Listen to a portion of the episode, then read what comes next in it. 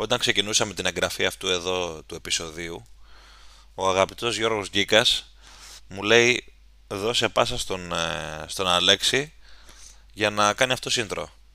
Ε, νομίζω πως δεν υπάρχει καταλληλότερο σε αυτό το πάνελ από τον Αλέξη για να μιλήσει για το ε, διαφαινόμενο, να το πω πιθανό, να το πω ίσως λίγο καλύτερα, Tremble της Manchester City, το οποίο είναι πρώτο πυλόν, καθότι το πρωτάθλημα ήδη κατακτήθηκε και μαθηματικά Αλέξη.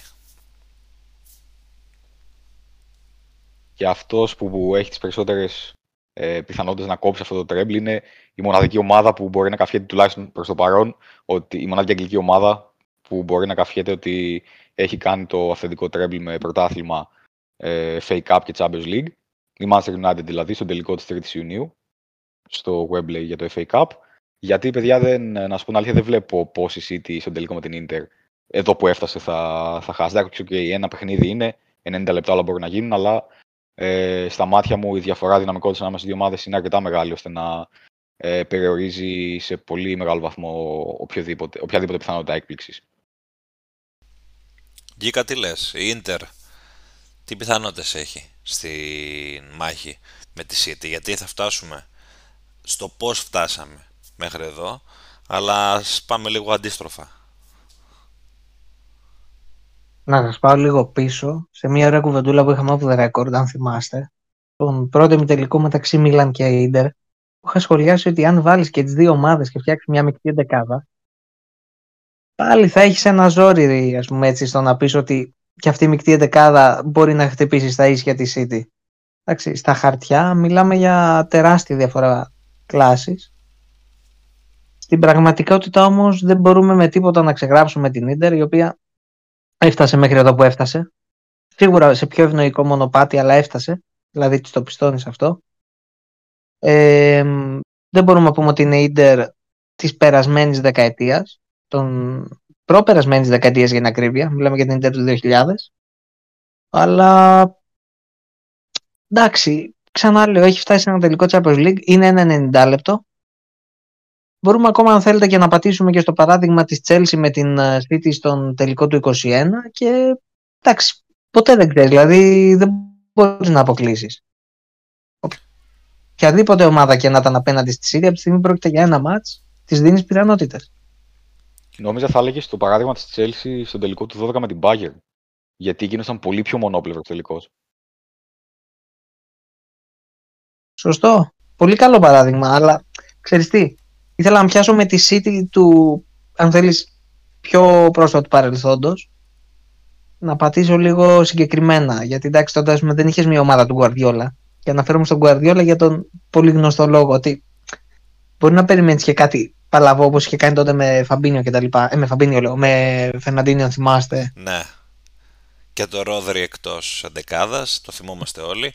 Και νομίζω πως τα δύο κλειδιά ε, του τελικού του Champions League, που θα έχουμε βέβαια καιρό ίσως να τα ξανασυζητήσουμε, ε, αλλά στην παρούσα φάση, είναι το ένα, το πώς θα αντιμετωπίσει ο Guardiola με τις επιλογές του τον τελικό και το δεύτερο είναι πώς θα αντιμετωπίσει συνολικά η ομάδα τον τελικό. Δηλαδή, θέλω να πω ότι αν η City μπει με μια αλαζονία, ξέρεις, με όλα αυτά που γράφονται και λέγονται όλο αυτό το διάστημα ότι είναι σαφώς ανώτερη ομάδα ε, από την Inter και ότι εντάξει εύκολα ή δύσκολα θα πάρει το Champions League αν θα μπει λοιπόν με αυτόν τον αέρα μπορεί η Inter να της κάνει καμιά ζημιά στην αρχή και μετά να τρέχει και να μην φτάνει η City και στην τελική εδώ που έχει φτάσει η Inter νομίζω ότι έχει το πολύ λιγότερο άγχος ε, και είναι σε μια φάση του τύπου πάμε να το ζήσουμε, πάμε να το παλέψουμε και ότι βγει. Και έχει έμπειρους ποδοσφαιριστές η Ίντερ.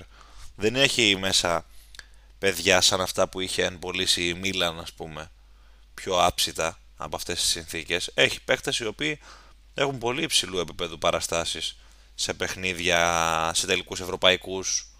Ας πούμε, το λέω αυτό σκεφτόμενος ε, το Λαουτάρο, σκεπτόμενος τον Μπρόζοβιτς, σκεπτόμενος τον Λουκάκου, τον ε, Μικταριάν, παιδιά τα οποία έχουν παραστάσεις, σίγουρα. Τον Τζέκο, πρώην Citizen. Τζέκο. Και ο οποίος Τζέκο απίστευτο, αγέραστος έτσι, στον ημιτελικό Απίστευτο. με ναι. την ε, Μίλαν έδωσε ρέστα. Πόσο έχει φτάσει, Άλεξ, 37, 36, 37. Πρέπει να είναι 37 νομίζω, πατημένα 37. Απίστευτος, απίστευτος, πραγματικά. Ε, ναι, ε, είναι αυτές οι δύο παράμετροι κατά τη γνώμη μου, παιδιά. Είναι δηλαδή καθαρά το αν θα το αντιμετωπίσει στιγνά και κοινικά η City ή αν θα μπει με έναν αέρα ε, έτσι λίγο αφιψηλού. Βέβαια, για να πάμε την κουβέντα παρακάτω, με τη Real έδειξε όχι μόνο ότι δεν μπαίνει σε αυτό το τρυπάκι, το έχει δείξει βέβαια καθ' όλη τη διάρκεια της σεζόν, αλλά με τη Real μιλάμε ότι η City ήταν καταιγίδα λέξη. Ήταν ε, ίσως η καλύτερη εμφάνιση της City των τελευταίων 6-7 χρόνων που είναι ο Pep στο τιμόνι της ομάδας και παίρνοντας αυτή την μπάσα που έδωσες ε, και μιλώντας για ενδεχόμενη αλαζονία, θεωρώ ότι σε αυτό το σημείο που έχει φτάσει, μάλλον τη δεδομένη χρονική στιγμή που ε, σκέφτονται ότι είναι η καλύτερη μας ευκαιρία να πάρουμε επιτέλους τη Champions League, δεν θεωρώ ότι θα δείξει καμία αλαζονία απέναντι στην Inter. Αν υπάρξει κάτι ε, διαφορετικό, ίσως να είναι το γεγονός ότι επειδή είναι ο τελικός, ίσως να υπάρχει στο, μέλο, στο πίσω μέρος του μυαλού πολλών ανθρώπων της City ότι μη στραβώσει πάλι και πάλι χάσουμε σε ένα τελικό και αυτά. Απέναντι θα έχει την Inter η οποία θα μπει ως το outsider και για μένα χωρίς καθόλου άγχος γιατί αν έλεγες ε, στην Inter στην αρχή της σεζόν ότι θα πάει στο τελικό Champions League θα το έπαιρναν ε, και προφανώς δεν θα σε πίστευαν με τίποτα. Οπότε είναι τεράστιο overachieving και δεν θα της πει κανείς τίποτα αν χάσει σε ένα τελικό από τη Manchester City. Κατά τα άλλα όμως θεωρώ ότι ε, αυτή η δίψα που έβγαλε κυρίως στο δεύτερο παιχνίδι με τη Real η Manchester City αυτή τη δίψα θα τη δούμε και στον τελικό γιατί φαίνονται όλοι διψασμένοι και αποφασισμένοι να, κάνουν, να φτάσουν επιτέλους σε μια κατάκτηση που τόσα χρόνια κυνηγάνε. Γκίκα μοιάζει ο τελικός, ο φετινός του Champions League με εκείνον της Μαδρίτης το 19. Θα σου έλεγα όχι. Θα σου έλεγα όχι γιατί αν θες να συγκρίνουμε τις δύο ομάδες είναι διαφορετική εντελώς η κατάσταση. Δηλαδή την πληρότητα που έχει η City σαν ρόστερ και οι ομάδες που αντιμετώπισε νομίζω ότι είναι εντάξει, ε, πολύ πιο πάνω αν θέλεις σε στάνταρτ τόσο από την Tottenham όσο και από τη, πόσο μάλλον από τη Liverpool. Και εντάξει, καλώς ή κακώς η Tottenham ήταν το outsider, δηλαδή τώρα η Inter, τότε ήταν η Liverpool το φαβορί, τώρα η City. Ε, το, το status που έχει δημιουργήσει. Το λέω, ξέρεις, καθαρά, συγγνώμη σε διακόπτω, στη λογική του grand favori, grand outsider, μια ομάδα την οποία, ok, okay, δεν είναι ότι δεν την περιμέναμε και καθόλου το 19 τη Liverpool να βρίσκεται σε έναν τελικό, και μια ομάδα την οποία σίγουρα δεν την περιμέναμε να βρίσκεται σε ένα τελικό. Τότε την Tottenham, τώρα την Inter, ας πούμε. Κοίτα, θα, θα συνεχίσω να πατώ εκεί, γιατί ας πούμε και τότε η Tottenham απέκλεισε πολύ υπολογίσιμες ομάδες. Δηλαδή θυμάμαι ήταν Μπορούσια του 16, City στους 8 και εκείνο το φοβερό Άγιαξ στους 4. Ο Άγιαξ είχε αποκλείσει Juventus και Real. η Liverpool είχε αποκλείσει Barcelona. Για βοηθήστε. Πόρτο. Πόρτο. Ναι. Πόρτο. Και Μπάγκερ στους 16. Και Μπάγκερ στους 16, και ναι, 16. με τον γκολ του Μανέ εκτός έδρας το, που άνοιξε το, το χώρο. Απλώς θα πω ρε παιδί μου ότι ας πούμε η Liverpool δεν είχε ένα ρόστερ όπως έχει η City σήμερα. Ε, εξαιρετικό ρόστερ μένα, αλλά τη City δηλαδή το λες και χάρη υπερβολής μεικτικός μου, καταλαβαίνετε που θέλω να την πάρει τη συζήτηση. Και απ' την άλλη έχω την αίσθηση ότι οι παίκτες που είχε τότε η Tottenham, που ήταν μακράν το καλύτερο τους φεγγάρι, αν θέλετε, κυρίως λόγω ηλικίας, κυρίως λόγω ηλικίας, γιατί ήταν πολύ πιο νεαρό τότε το ρόστερ της Tottenham, είχαν ένα, μία κουβέντα παραπάνω. Δηλαδή, αν θυμάστε, το αμέσως προηγούμενο καλοκαίρι, οι τέσσερις ε, ομάδες που είχαν οι τέσσερις ε, φιναλίστ, οι δύο φιναλίστ βασικά και οι δύο του ημιτελικού, ήταν 11 παίκτες τότε. Δηλαδή, εκεί θέλω να το συνθέσω λίγο έτσι, ότι νομίζω ότι τώρα το κενό είναι πολύ μεγαλύτερο. Είναι απίστευτο outsider reader, παρά τη φανέλα κτλ. Παρά το ότι έχει κατακτήσει τρεις φορές κύπελο πρωταθλητριών και 4-5 UEFA πόσα έχει κτλ. Είναι τρομερό outsider σε σχέση με τη City. Και για να κλείσω, το μεγαλύτερο επιστέγασμα, καλά τα λέμε όλα αυτά, Ε, νομίζω πραγματικά, παιδιά, αυτό που έλεγε ο Αλέξης, αυτό το πρόσωπο που δείξε η City απέναντι στη Real, την πρωταθλήτρια Ευρώπης και όλο το βάρος που είχε από πίσω η Real στα ημιτελικά. Δηλαδή, δεν νομίζω ότι είχαμε δει ξανά κάποια ομάδα να κάνει τόσο σαρωτική εμφάνιση απέναντι στη Real. Τελευταίο αγώνα που θυμάμαι ήταν το, η τεσσάρα που είχε βάλει ο Άγιαξ το 19 στον Περναμπέου. Δηλαδή, πιο πίσω πρέπει να πάμε αρκετά. Αυτό είναι το πιο τρομακτικό. Δηλαδή ο τρόπος με τον οποίο πάτησε κάτω τη Real η City. Γιατί εντάξει κατά καιρούς πάντα όλοι έχουμε λίγο ίσως υποτιμήσει την κατάσταση στην οποία μπορεί να βρίσκεται η Real και μας έχει δείξει με τον πιο μεγάλο τρόπο, ας πούμε τον πιο σεντόριο τρόπο ότι είναι η βασίλισσα της Ευρώπης και δεν χωράνε πολλά προγνωστικά.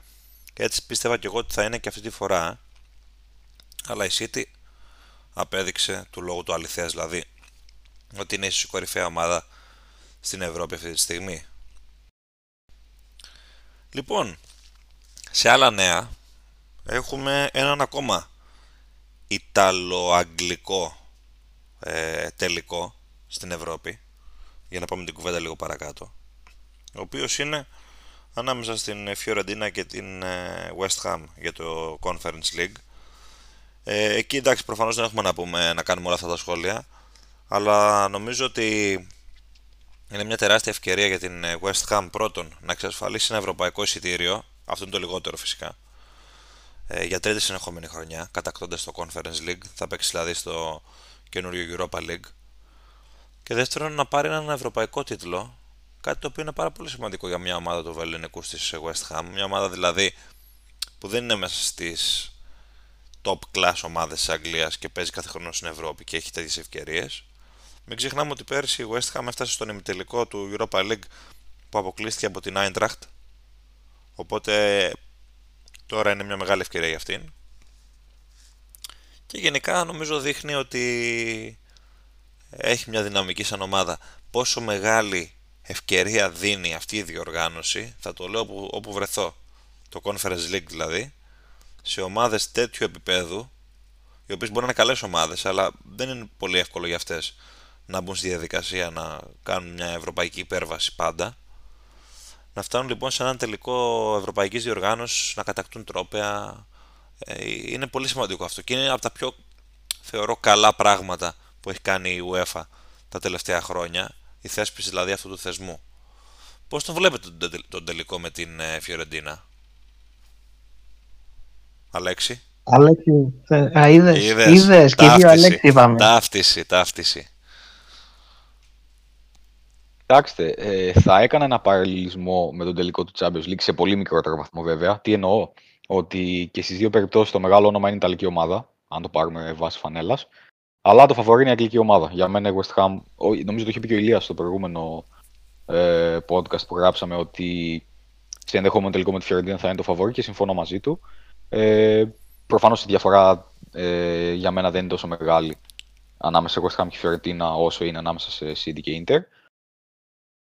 Τώρα, για να σχολιάσω και εγώ αυτό περί Conference League, ε, αν και δεν με βρίσκει σύμφωνο, μάλλον δεν μου αρέσει τόσο σαν διοργάνωση, ε, μπορώ να δεχτώ αυτό που λέει ο Ηλίας, ότι ήταν μια ωραία προσήγη της ε, UEFA για να δώσει περισσότερες ευκαιρίες σε περισσότερα ε, και μικρότερο βεληνικούς κλαμπ να διακριθούν. Ε, θα προσθέσω επίσης ότι με την ε, θέσπιση αυτού του τουρνουά ουσιαστικά ε, έχει ανέβει πολύ το επίπεδο του Europa League γιατί βλέπουμε ομάδες που παίζανε τα προηγούμενα χρόνια στο Europa League να υποβιβάζονται εισαγωγικά στο conference και ε, να μένουν περισσότερα μεγάλα ονόματα ε, και άρα ε, υψηλότερο επίπεδο ομάδες στο Europa League. Πάντως η αλήθεια είναι ότι η Φιωρεντίνα φέτος έχει δείξει σε πολλές περιπτώσεις μέσα στη σεζόν ότι δεν είναι μια ομάδα που μπορεί να την υποτιμήσεις. Και μάλιστα θυμάμαι ίσως να συζητούσαμε και μαζί, δεν είμαι σίγουρος, στην προηγούμενη εκπομπή, ότι παρά το 1-2 της Βασιλείας μέσα στην Φλωρεντία, ε, σαν φαβορή για την πρόκριση, ελαφρύ φαβορή, θεωρούσαμε την ε, Φιωρεντίνα τότε και το απέδειξε. Είναι πολύ καλή ομάδα από τη μέση και μπροστά βασικά η Φιωρεντίνα. Πίσω έχει προβληματάκια. Ε, και επειδή γενικά και η West Ham είναι μια σφιχτή ομάδα, η οποία δεν, ε, δεν είναι αφελής, δεν νομίζω ότι θα ανοιχτεί ας πούμε για να παίξει ξέρω, κάποιο ποδόσφαιρο πολύ ψηλής έντασης. Τελικός είναι. Πιστεύω θα έχει πολύ ενδιαφέρον αυτός ο τελικός. Γκίκα, τι προβλέπεις εκεί; Αρχικά να σου πω Ηλία και Αλέξη ότι πέραν των προβλέψεων για μένα θα είναι και για τις δύο ομάδες ένας ε, μετά το τελικό βασικά θα κλείσει από ένας κύκλος πιστεύω δηλαδή ότι όποια και να το πάρει ή μάλλον και για τις δύο θα ισχύει το ίδιο δηλαδή ας πούμε από τη Φιωρεντίνα πιστεύω ότι λίγο πολύ θα φύγουν όλα τα μεγάλα ονόματα βλέπει Άμραμπατ από την ε, West Ham το ίδιο επίσης πιστεύω ότι εντάξει θα είναι και το κύκνιο άσμα για μένα και του Μόγιος. Δεν βλέπω δηλαδή σε καμία περίπτωση να μένει και τη νέα χρονιά. Οπότε θα είναι ο καλύτερος τρόπος, αν θέλετε, και για τις δύο να κλείσουν ας πούμε, η κάθε μία το δικό της κύκλο με την καλύτερη δυνατή, αν θέλετε έτσι. με τον καλύτερο δυνατό τρόπο την κατάκριση του conference. Ε, τώρα ως προς τον αγώνα, και εγώ θα συμφωνήσω. Δίνω ένα μικρό απαντά στην ε, Φιωρεντίνα και δεν θα το κάνω αν θέλετε βάσει φανέλας. Γιατί εντάξει, η Φιωρεντίνα, ας πούμε, και στην Ιταλία σε σχέση με το ότι West Ham στην Αγγλία αλλά και στην Ευρώπη έχει όσο να είναι έτσι, περισσότερες παραστάσεις και πολύ πιο χειρή παρουσία ειδικά από τη δεκαετία του 80 και μετά. Τη West Ham δηλαδή έχουμε να την ε, δούμε αν δεν κάνω κάποιο τραγικό λάθος ε, να κατακτάει ευρωπαϊκό τίτλο από τη δεκαετία νομίζω ήταν τέλη 60 αρχές 70 κάπου εκεί. Αν δεν κάνω κάποιο τραγικό λάθος εννοείται έτσι με μεγάλη επιφύλαξη το λέω. Πέραν αυτού ε, όπως είπα και πριν, μικρό φαντά στην uh, Φιωρεντίνα, χωρίς να σημαίνει ότι θα το πάμε και σε διαστάσεις uh, City Inter, καμία σχέση. Νομίζω ότι εκεί είναι πολύ πιο κλειστή, αν θέλετε έτσι, κάνουλα. Πολύ πιο κοντά οι δυναμικές. Απλώς, uh, δεν ξέρω, δηλαδή, έχω ένα προβληματισμό λίγο με τη West Ham. Δεν, όχι ότι δεν μπορεί να το χτυπήσει, ίσα ίσα απλώς δεν με πείθει τόσο, δεν με γεμίζει τόσο. Ίσως ε, κακά τα ψέματα να φταίει και να μου έχει επηρεάσει έτσι αρνητικά, αν θέλετε, την εικόνα, η πορεία του στο πρωτάθλημα. Δηλαδή ότι μετά το περσινό, αν θέλετε έτσι, πολύ καλό, την περσινή πολύ καλή παρουσία της, ειδικά στην Ευρώπη με αυτά που έκανε, έλεγες ότι θα πάει για κάποιο step up. Και να πω και το άλλο. Και ότι έφτασε, ας πούμε, τελικό conference σε σχέση με τις προσδοκίες που είχε δημιουργήσει το 21 και το 22 νομίζω ότι αν θέλετε ήταν αυτός σκοπός τουλάχιστον να πάει στο τελικό του conference δεν, πώς να σας πω, δηλαδή και να το κατακτήσει ε, δεν νομίζω ότι θα χρυσωθεί το χάπι να το πω και έτσι Ναι Κοίταξε, δεν ξέρω αν είναι ακριβώς έτσι τα πράγματα να σου πω την αλήθεια κι εγώ Δηλαδή, εγώ έχω την αίσθηση περισσότερο για τη West Ham ότι δεν τη βγήκαν τόσο πολύ μεταγραφές του καλοκαιριού. Κυρίως επιθετικά. Ο Σκαμάκα, ας πούμε, ήταν μια μεγάλη επένδυση. Η οποία δεν θεωρώ ότι απέδωσε τόσο πολύ. Οπότε νομίζω ότι σε επίπεδο σκοραρίσματος και βάθους είχε προβλήματα η West Ham. Γι' αυτό το λόγο και κάπου μπερδεύτηκε μες στη χρονιά και έμεινε πάρα πολύ πίσω. Ε, τώρα γενικά θεωρώ ότι καταρχάς δεν έχω εικόνα για τον Μόγες αν έχει συμβόλαιο, τι γίνεται εκεί κτλ. Αν θα μείνει ή όχι. Αλλά αν, αν δεν λύγει το συμβόλαιο του έχω την αίσθηση ότι θα μείνει άλλη μια χρονιά. Γιατί ειδικά αν κατακτήσει ένα ευρωπαϊκό τίτλο το πρόσωπο θα είναι τελικά θετικό. Μιας και σώθηκε σχετικά εύκολα τελικά ε, σε αυτόν τον Μπελά. Ε, απλώς θα είναι πολύ καταλητική η εκκίνηση της νέας ε, σεζόν. Καλά για τον Ιταλιάνο, τον ε, προπονητή, τον Βιτσέτζο Ιταλιάνο, τον ε, προπονητή της ε, Φιωρεντίνα, το θεωρώ σχεδόν δεδομένο ότι θα φύγει, μιας και το ανέφερε Γιώργο, γιατί ήδη πολλές ειρήνες ηχούν στα αυτιά του. ακόμα και για Νάπολη τον έχουμε ακούσει. έχει κάνει φοβερά πράγματα με τη Φιωρεντίνα, είναι και στο τελικό του κυπέλου Ιταλίας, κόντρα στην ντερ. Έχει μπροστά του δηλαδή σίγουρα πολλές προκλήσεις, τις οποίες έχει φέρει εις πέρας και με τον παραπάνω. Ε, Τέλος πάντων, το θέμα είναι ότι έχουμε μπροστά μας δύο τελικούς οι οποίοι αφορούν άμεσα το αγγλικό ποδόσφαιρο. Είναι ψηλοκόπια στη λογική του ότι είναι Ιταλο, Ιταλο-Αγγλική ε, ε, η τελική αυτή. Θυμίζουμε 7 έκτου είναι ο τελικός ε, του Conference West Ham Fiorentina στην Πράγα, στην έδρα της Σλάβια Πράγας στο Φορτούνα. Ημέρα. Ημέρα Τετάρτη. Θέλεις να κανονίσεις το πρόγραμμά σου, κάτι να, να, να ξέρω, δηλαδή τι το άδεια από τη δουλειά. Να σου μεγάλα, έπα κάτι έχουμε εδώ. Ναι, ναι, έτσι, κανόνισε τα λίγο εκεί. Να, άμα δεν σε απολύσουν, να ξέρεις. λοιπόν, και στις 10 έκτου, δηλαδή λίγες μέρες μετά, 3-4 μέρες μετά, ε, το Σάββατο εκείνο, Ίντερ με την ε, Manchester City, μια μονομαχία στο, στο Ατατούρκ ε, της Κωνσταντινούπολης. Αυτό λέω και κλείνουμε εδώ, ότι την προηγούμενη φορά, μάλλον στο Ατατούρκα έχουν ξαναβρεθεί το 2005 η Λίβερπουλ με την ε, Μίλαν. Το περίμενα ότι θα το πεις αλήθεια. Ήταν, ήταν αν δεν κάνω πολύ μεγάλο λάθος, η μοναδική φορά που οι δύο ομάδες συναντήθηκαν σε επίσημο παιχνίδι στην Ευρώπη. Θυμόμαστε όλοι τι συνέβη. Ναι, σου μιλάω για τότε. Ε, γιατί μετά τους είδαμε και στην Αθήνα, ας πούμε. Ακριβώς. Λοιπόν, ε, ήταν η πρώτη φορά που συναντήθηκαν οι, οι δύο ομάδες σε επίσημο παιχνίδι μεταξύ τους. Τότε. Ιταλική ομάδα, Αγγλική ομάδα. Το ίδιο συμβαίνει και τώρα με τη City και την Inter. Δεν έχουν ξανασυναντηθεί σε επίσημο παιχνίδι ευρωπαϊκό μεταξύ τους. Πρώτη φορά συναντώνται. Στο ίδιο γήπεδο. Ιταλική ομάδα απέναντι σε ε, Αγγλική. Βέβαια, υπάρχει ίσως μια ειδοποιώς διαφορά στους Ιωνούς. Τότε το είχε σηκώσει η Αγγλική ομάδα, θυμόμαστε πώς, με τη Λίβερπουλ. Υπήρχε τότε ένα Grand Favori και ένα Grand Outsider. Τότε ήταν η Μίλαν του Αντσελότη, μεγάλη Μίλαν του Αντσελότη, θυμόμαστε όλοι, με Σεφτσέγκο, με Πύρλο, με Γκατούζο, με Ζέντορφ, με Νέστα, με Μαλντίνη, με τις Παναγιά στα μάτια. Με κακά, με στάμ.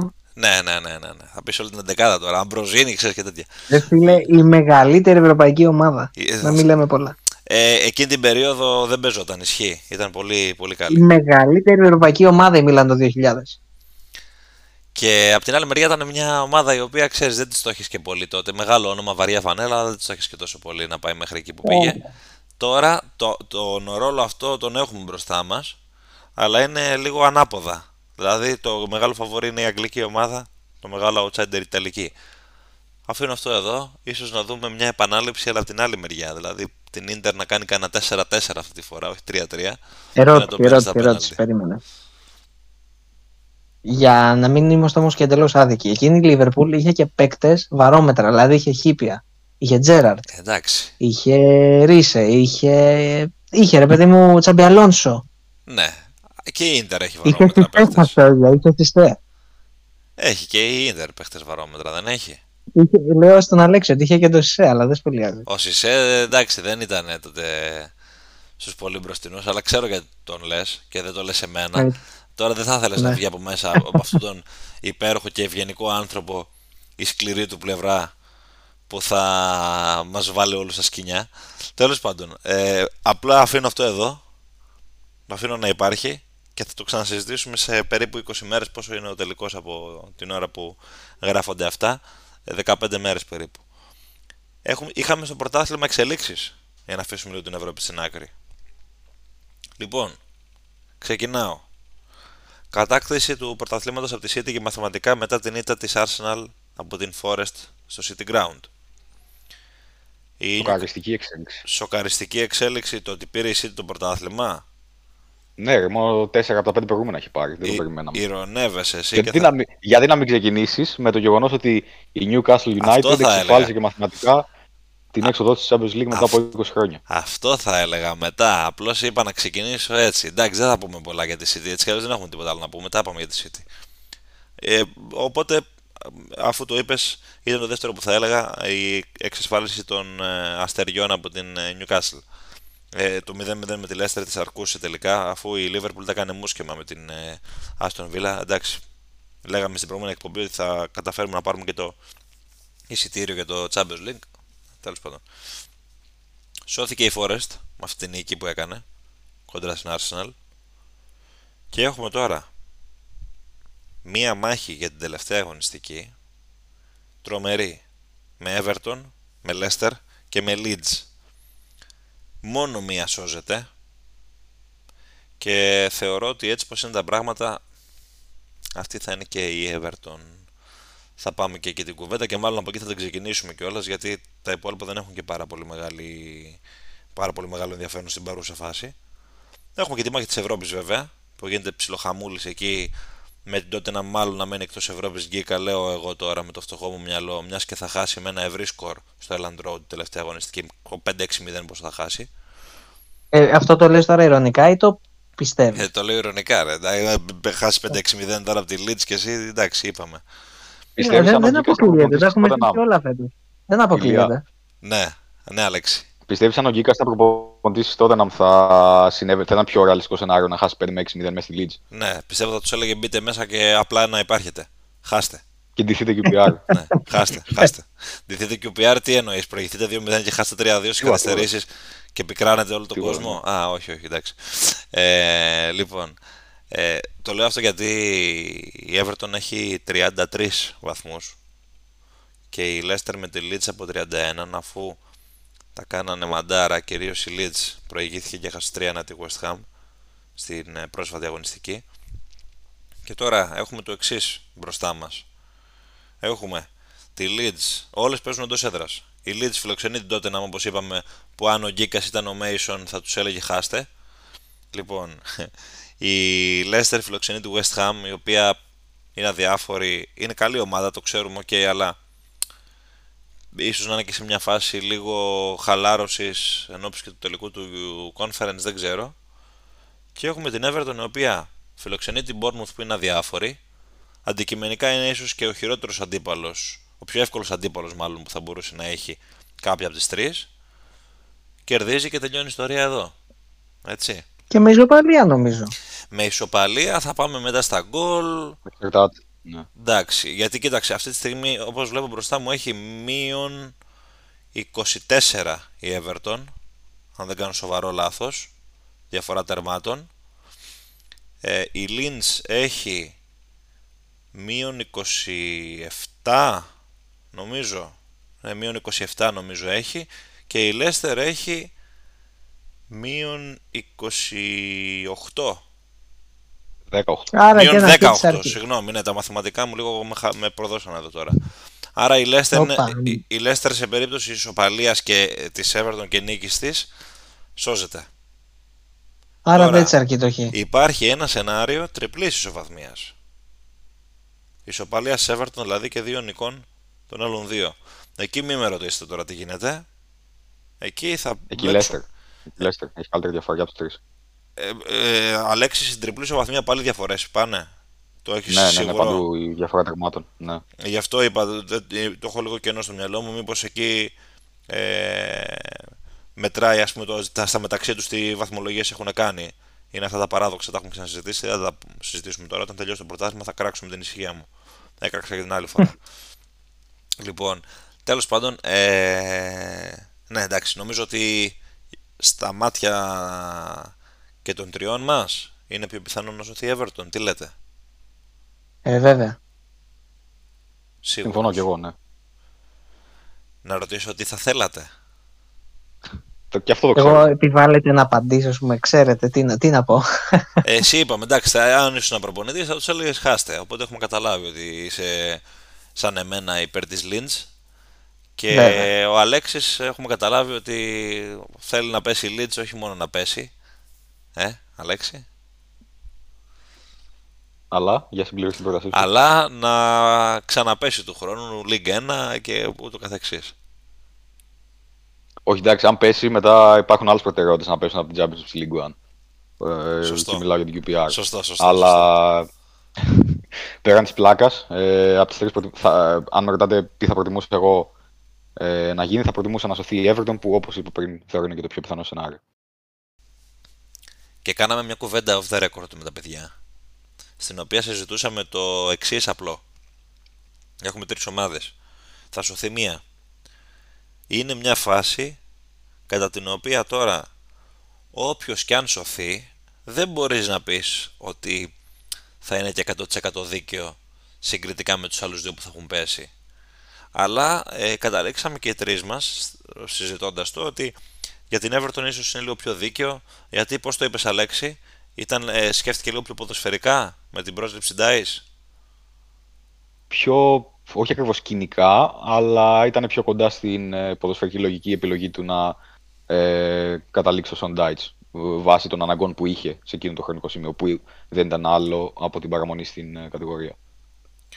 Το βραβείο αυτοκτονίας πάντως πηγαίνει στη Λέστερ, παιδιά. Δεν ξέρω. Δηλαδή, εντάξει, ο okay, και η Leeds σίγουρα έχει κάνει κάποιους λάθος χειρισμούς από τότε που επέστρεψε και μετά την πρώτη χρονιά της που ήταν θετική. Αλλά η Λέστερ πριν από δύο χρόνια πήρε το κύπελο. Δεν σας πάω στο 16 που πήρε το πρωτάθλημα, ίσως είναι λίγο πιο μακρινό. Αλλά γενικά είχε, ε, είχε στήσει μια πορεία όλα αυτά τα χρόνια από το πρωτάθλημα του 16 και μετά, η οποία ήταν όχι μόνο σταθερή, ανωδική θα έλεγα, γιατί ε, κατάκτηση του κυπέλου, ε, ευρω... δύο ευρωπαϊκές παρουσίες πλην του Champions League του 16-17, έτσι, σε Conference League και σε Europa League. Πέρυσι έφτασε στον ημιτελικό με τη Ρώμα στο Conference League, μην ξεχνάμε. Και παρ' όλα αυτά, όλα στάχτη πάνε να γίνουν αυτή τη στιγμή. Γκίκα τι λες, ποιο είναι το σχολείο σου, καταρχάς για το περί που συζητούσαμε και off the record. Εντάξει, κοίτα να δεις, άλλο το ότι θέλεις και άλλο. Η ποδοσφαιρική δικαιοσύνη για μένα είναι υπέρ της Everton, γιατί είναι η μόνη από τις τρεις η οποία κατάφερε να αλλάξει θετικά την εικόνα της. Θετικά, επειδή ξέραμε ότι και η Everton είχε στόχο την παραμονή και τη σωτηρία, είναι η μόνη που έδειξε έργο αγωνιστικά. Και εντάξει, πολλοί ας πούμε κακολογούν το έργο του Σοντάις, αλλά αφού γι' αυτό είναι ικανός, αυτό μπορεί να προσφέρει και αν, πόσο μάλλον αν το κάνει και με επιτυχία, Εντάξει, δηλαδή κάποια στιγμή να το καταπιούμε γι' αυτό, να το χωνέψουμε. Το είχαμε δει τόσα χρόνια με την Πέρλη. Το βλέπουμε τώρα με την Everton και στην τελική εννοείται ότι θα του πιστωθεί δείγμα θετικό. Η Leeds είχαμε πει και στην περασμένη εκπομπή και εντάξει δεν έχει και νόημα να ασχολείσαι. Δηλαδή πραγματικά είναι η μόνη ομάδα η οποία από τις τρεις δεν έχει δείξει καμία βελτίωση τα τελευταία δύο έτη. Η Leicester τα είπε και ο Ηλίας έχει αρκετές αν θέλετε έτσι χρονιές καλές στο πρόσφατο παρελθόν και αρκετά αν θέλετε έτσι παράσημα. τώρα, κάτι άλλο που είχα στο μυαλό μου είναι ότι και οι τρεις, πόσο μάλλον η Λέστερ, γιατί εντάξει η Leeds και η Everton η λέξη μεγάλος, κακά τα ψέματα ανήκει και λίγο στο παρελθόν. Η Λέστερ είχε φτιάξει πάρα πολύ όμορφα το brand name της τελευταία δεκαετία και θα είναι ένα πλήγμα μιλάμε για μια πρωταθλήτρια Premier League, έτσι. Δηλαδή, δεν χρειάζεται να πάμε στην πρώτη κατηγορία να δούμε δηλαδή από το 92 και πίσω. Μιλάμε για την κυπελούχο Αγγλίας του 2021, αν δεν κάνω λάθος. Ε, έχει λοιπόν ένα πολύ σεβαστό brand name το οποίο θα λείψει. Απ' την άλλη, η Everton εντάξει, έχει χρόνια, πολλά χρόνια όπως και η να δει έτσι, κάποια χαρά, κάποιο τίτλο, κάποια φορεία, κάποια ευρωπαϊκή πορεία σοβαρή. Εντάξει, είναι λίγο σε μεγαλύτερη αν θέλετε απόσταση από το σύγχρονο ποδόσφαιρο. Και αν θέλετε να συμπληρώσω και κάτι πάνω σε αυτό ακόμα και η Everton να μείνει που όπως είπα και πριν κατά εκεί ας πούμε, βλέπω την κατάσταση δεν ξέρω πώς θα πορευτεί του χρόνου. Δηλαδή να πει ότι ανανεώνουμε το Son Dice και πάμε πάλι να δούμε ένα έργο τόσο αν θέλετε βαρύ ή πάμε λίγο να ανασκουμποθούμε και να μιλάμε για κάτι παραπάνω από, ε, από μία απλή σωτηρία στην Premier. Έχει και ένα, έτσι αν θέλετε, μυστήριο κατάσταση με την Everton. Εμένα αν με ρωτάς, θα ανανέωνα το Son Dice με κλειστά τα μάτια. Αν ε, έμενε κατηγορία η, η Everton. Βασικά ό,τι και να γινόταν τον ανανέωνα, γιατί είναι ένας προπονητής ο οποίος έχει δείξει ότι είναι της πειθαρχίας, είναι του συνόλου και αυτό είναι κάτι το οποίο της λείπει της Everton τα τελευταία χρόνια δεν τη λείπουν οι επενδύσεις σε προπονητές ή σε παίκτες. Τη λείπει ένα πιο σταθερό μοντέλο. Αλλά αυτό είναι μια κουβέντα για την επόμενη μέρα. Τώρα το σήμερα λέει ο θάνατος η ζωή μου. Και αυτό το έργο θα Αρχίσαμε. Ναι, ναι, ναι, ξέρεις τώρα. Εμένα μου αρέσουν αυτά. Δεν είναι, δεν είναι θέμα. Ε, ναι. Οι άλλες μάχες έχουν κρυθεί. Γι' αυτό βλέπετε ότι πηγαίνουμε ανάποδα την εκπομπή.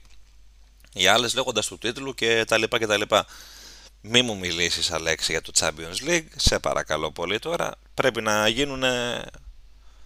Τι πρέπει να γίνουν εδώ πέρα για να χάθει το Champions League από τη United; Ε, εντάξει, δεν νομίζω ότι υπάρχει θέμα συζήτησης εδώ. Όταν βγαίνει και ο ίδιος ο Κλοπ. Επιπλέον και, λέει, και μετά την ισοπαλία ναι. της Liverpool με τη Βίλα, ναι, εντάξει, ένα βαθμό θέση δύο εντός έδρας. Αυτό ακριβώς. Αυτό ακριβώς. Ε, θα ήταν αλλιώς τα πράγματα να, να μιλούσαμε για ένα βαθμό διαφορά. Και τώρα που μιλάμε για τρεις. Και ο ίδιος ο Κλοπ βγαίνει και δηλώνει ότι το Europa League είναι μια χαρά, ας πούμε, κάπως έτσι. Ε, έχει μάχη η Ευρώπη. Εκεί πέρα. Τότεναμ, Αστον Βίλα, Μπράιτον. Ε, Όχι, Brighton το κλείδωσε το ειστήριο για τον Europa. ναι, εντάξει, δεν έχει κλειδώσει. Βασικά, ναι, πρέπει να κάνει δύο ήτες. Όχι. Και Έχει με πολλά κλειδώσει. γκολ, όχι, όχι. Με πολλά είναι, γκολ δεν βγαίνει. είναι όχι. στην 20 Brighton Ναι, και στην ναι, 4 ναι, η στην Villa. 4 οπότε, η ναι. Βίλα, όχι, όχι, δεν βγαίνει, δεν βγαίνουν τα κουκιά. Έχει κλειδώσει το Europa Έχει League. κάνει mini fiesta, κύριε Ηλία. Ε, με έπιασες λίγο αδιάβαστο εδώ, με συγχωρείς. Ήταν ένα δύσκολο Σαββατοκύριακο με περίεργα πράγματα. Ε, οπότε πάμε για conference. Και τώρα υπάρχει και ένα σενάριο που θέλει και την Bradford μέσα. Έτσι. Το οποίο είναι λίγο ακραίο βέβαια. Ε, καθώς η Bradford πρέπει να κερδίσει τη City, τελευταία αγωνιστική, Ε, δεν είναι για πίθανο, αδιάφορο. και να κάνει μια ισοπαλία η Villa και να μην κερδίσει η Tottenham. Παράλληλα, έτσι. Υπάρχει αυτό το σενάριο. Μμμ. Μια ισοπαλία, μια ήττα. Η Βίλα, η οποία η Βίλα παίζει με την Brighton την τελευταία αγωνιστική. Τέλος πάντων, φαίνεται πως η 7η θέση θα καταλήξει στη Βίλα, θα πω εγώ. Είναι ένα φοβερό ντεμαράζ αυτό. Βασικά είναι ένα φοβερό ντεμαράζ αυτό που έχει κάνει η Βίλα. Δεν χρειάζεται να το συζητήσουμε αν είναι ή δεν είναι. Το αποτυπώνει η βαθμολογία. Εγώ θα, θα κάνω την εξής ερώτηση, θα την αλλάξω λίγο. Μπορεί αυτή η Βίλα με αυτό το βήμα που έκανε και με δεδομένο αυτό που ακούγεται, τέλος- δεδομένο, αυτό που ακούγεται στα ρεπορτάζ ότι η διοίκηση θα δώσει λευκή επιταγή στον Έμερι το καλοκαίρι να κάνει ό,τι καταλαβαίνει προκειμένου να ανεβάσει επίπεδο την ομάδα, μπορεί η Βίλα να κοιτάξει πιο ψηλά του χρόνου; Δηλαδή, αν καταφέρει τελικά και βγει στην Ευρώπη, με μια ευρωπαϊκή πορεία και ίσως και μια θέση στο Europa League του χρόνου. Ή, ή είναι πολύ γρήγορο αυτό το άνοιγμα από το πάνω σου την κατηγορία στο step up; Τι λέτε, Αλέξη; Εντάξει, νομίζω Κλοπ νομίζω, ε, δήλωσε μετά το πρόσφατο παιχνίδι της Liverpool με τη Βίλα ότι ε, υπολογίζει την Άστον Βίλα για τη μάχη της τετράδας του χρόνου. Εντάξει, εμένα μου φάνηκε λίγο υπερβολικό.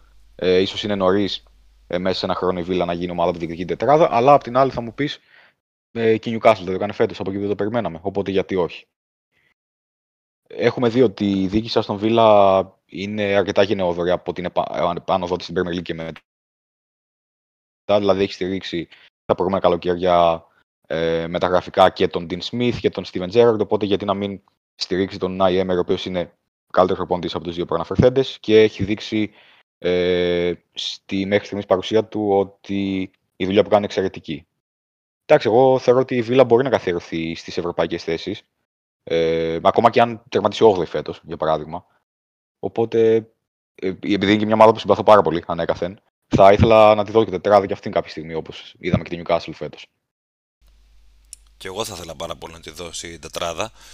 Και μην ξεχνάμε ότι η Aston Villa δεν έχει παίξει ποτέ στο όμιλο του Champions League. Με την μορφή του την τωρινή εννοώ, έτσι, γιατί έχει Την τωρινή, κατακτήσει σωστά. κύπελο πρωταθλητριών σε αντίθεση με κάποιες άλλες ομάδες. Ε, ονόματα δεν λέμε και υπολείπει δεν θίγουμε σε αυτήν την εκπομπή. Ε, ο καθένας μπορεί να σκέφτεται Βέβαια. τι θέλει. Ναι, ναι, ναι. Τι, για Αν πες. σας ζητήσω να μου πείτε δύο ποδοσφαιριστές από εκείνη την εντεκάδα της Βίλα που κατέκτησε το Champions League, δεν ξέρω αν θα ξέρετε Ούτε, μισό. Κύριε, ούτε κύριε. έναν δεν έχω, δεν έχω ιδέα. Ε, λοιπόν, τι μου λες; Τι, εντάξει, Η ιστορία γράφει όμως. Εγώ κοίταγα ένα, Αυτό, αυτό Ε. και σεβαστό αυτό και δεν αστείευομαι, εννοείται. Κοίταγα ένα κολλάζ σήμερα με τους τελικούς ε, το, του κυπέλου πρωταθλητριών ας πούμε που είχε τις εικόνες των, των φιναλίστ λίγο πιο έντονη την ομάδα που είχε κατακτήσει την διοργάνωση εκείνη τη χρονιά και λίγο πιο αχνή αυτή που ιτήθηκε στον τελικό. Εγώ έβλεπα ένα κολλάζ ομάδων μπροστά μου και έλεγα να κάποιες ομάδες ας πούμε οι οποίες έχουν γράψει τη δική τους ιστορία στη διοργάνωση εν αντιθέσει Κοιτάξτε, κύριε. με πολλές άλλες Κοιτάξτε. και δεν λέω κάτι άλλο. Γκίκα μου, ξέρεις με όλη μου την αγάπη. Ε, Θα σου πω κάτι. ναι. Δεν έγραψε η μοίρα, ας πούμε, ρε παιδί μου, να κατακτήσει πρωταθλητριών η Νότι Χαμή Βίλα και δεν έγραψε αν πάρει, ξέρω εγώ, ας πούμε, το, δεν θα σου πω πρωταθλητριών, να σου πω παραπάνω κύπελα UEFA. Η Tottenham, η φοβερή ύψη των 70s, η πολύ καλή QPR των 70s, δηλαδή ομάδες που παίζαν, ρε παιδί μου, και θελκτικό ποδόσφαιρο, αν το θέλετε έτσι, να το πω λίγο πιο γιατί α, κολακευτικά. μην πας μακριά. Η Arsenal του Wenger δεν είναι μια μικρή ας πούμε ποδοσφαιρική στεναχώρια για όλους μας Το γεγονός ότι Ε, εκείνη η φοβερή ομάδα στην Ευρώπη δεν έκανε Έπαιξε δύο ποτέ. τελικού ρηλία όμως. Έναν. Έπαιξε δύο τελικούς. Δηλαδή Στο Champions Εντάξει. League έναν. Ναι, και έναν με τη Γαλατά στο. με την UEFA. UEFA. Στο UEFA με την Γαλατά, βέβαια. Ναι, ναι. Τρία, όχι τρία, ένα μηδέν. Ναι, εντάξει, αλλά το, για το Champions League μιας και μιλάμε τώρα, έτσι. Τέλος πάντων, ε, είναι μια συζήτηση στην οποία ίσως να μπορούμε να την κάνουμε με μεγαλύτερη ασφάλεια από τις 11 Ιουνίου και μετά αυτή. Προφανώς αστείευαμε εντάξει τώρα να πάρουμε τις ντομάτες οι φίλοι της City. Ε, αλλά μπορεί και οι της Arsenal να, θε- να έχουν φύγει με αυτό που είπα. Δεν ξέρω. Εν πάση περιπτώσει, ε, η ουσία είναι ότι πάμε σε ένα φινάλε της σεζόν.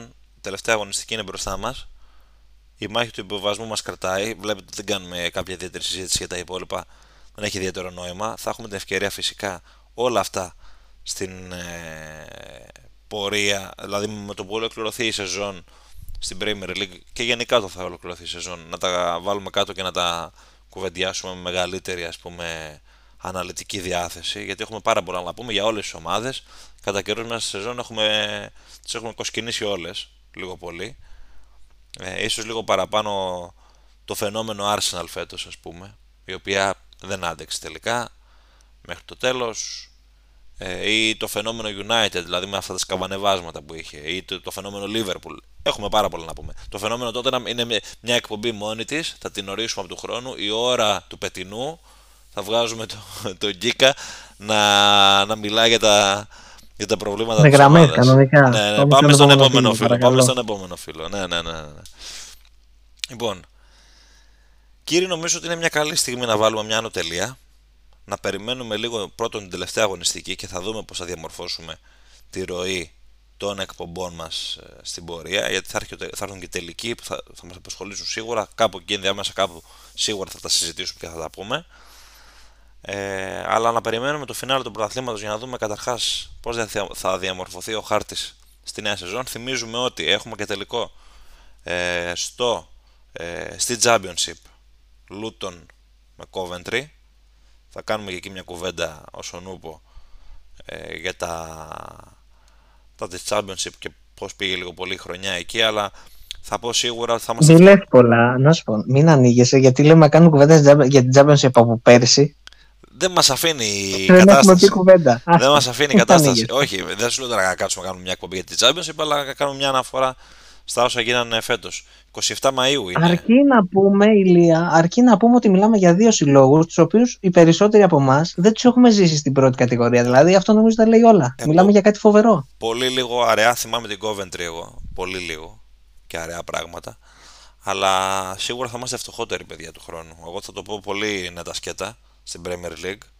Δηλαδή, αν υπολογίσουμε ότι θα χάσουμε τη Southampton και δύο εκ των Leicester Everton Leeds και ανεβαίνουν οι Burnley Sheffield και μία εκ των Luton Coventry, για μένα είμαστε φτωχότεροι στην Premier League του χρόνου, αλλά είναι προσωπική άποψη αυτή. Εν πάση περιπτώσει, δεν ξέρω αν έχετε να προσθέσετε κάτι άλλο ή να πάμε σε ένα κλείσιμο.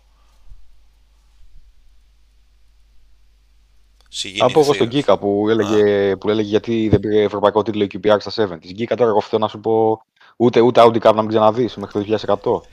Ρε κομπλεξική, αφού στα 70 δεν είχες Σισέη εκεί PR. η, κατα... η κατάρα, πώς είναι η κατάρα του γιαγιά του ρε που λένε ότι και καλά την καταράστηκε τη City να μην πάρει ε, για 10 χρόνια τα Champions League κάτι τέτοιο ή η κατάρα του Μπέλα Γκούτμαν στη Μπενφίκα η κατάρα του Αλέξη Χασόγια προς την τότε να μην αυτή λοιπόν, Όχι, όχι, εντάξει, τη συμπαθώ τότε. Α είναι η κατάργωση στην QPR. να, εντάξει. μην ξανανεύει, να ξανανεύει το 2200, ξέρω εγώ. Ωραία, εντάξει. Μέχρι τότε δεν θα, 1200. δεν θα έχουν μείνει ούτε τα μπετά από, τα, από το, ε, από το Loftus Road. Τέλος πάντων. Λοιπόν, ε, τελεία, άνω τελεία, κάτω τελεία τέλος πάντων. Ε, θα τα πούμε την επόμενη φορά. Σίγουρα με φινάλε Premier League και με τα ευρωπαϊκά κάπου εκεί ενδιάμεσα θα διαμορφώσουμε ένα αντίστοιχο πρόγραμμα. Μέχρι τότε να είστε όλοι καλά και καλή συνέχεια. Καλή συνέχεια σε όλους παιδιά. Καλή συνέχεια, παιδιά.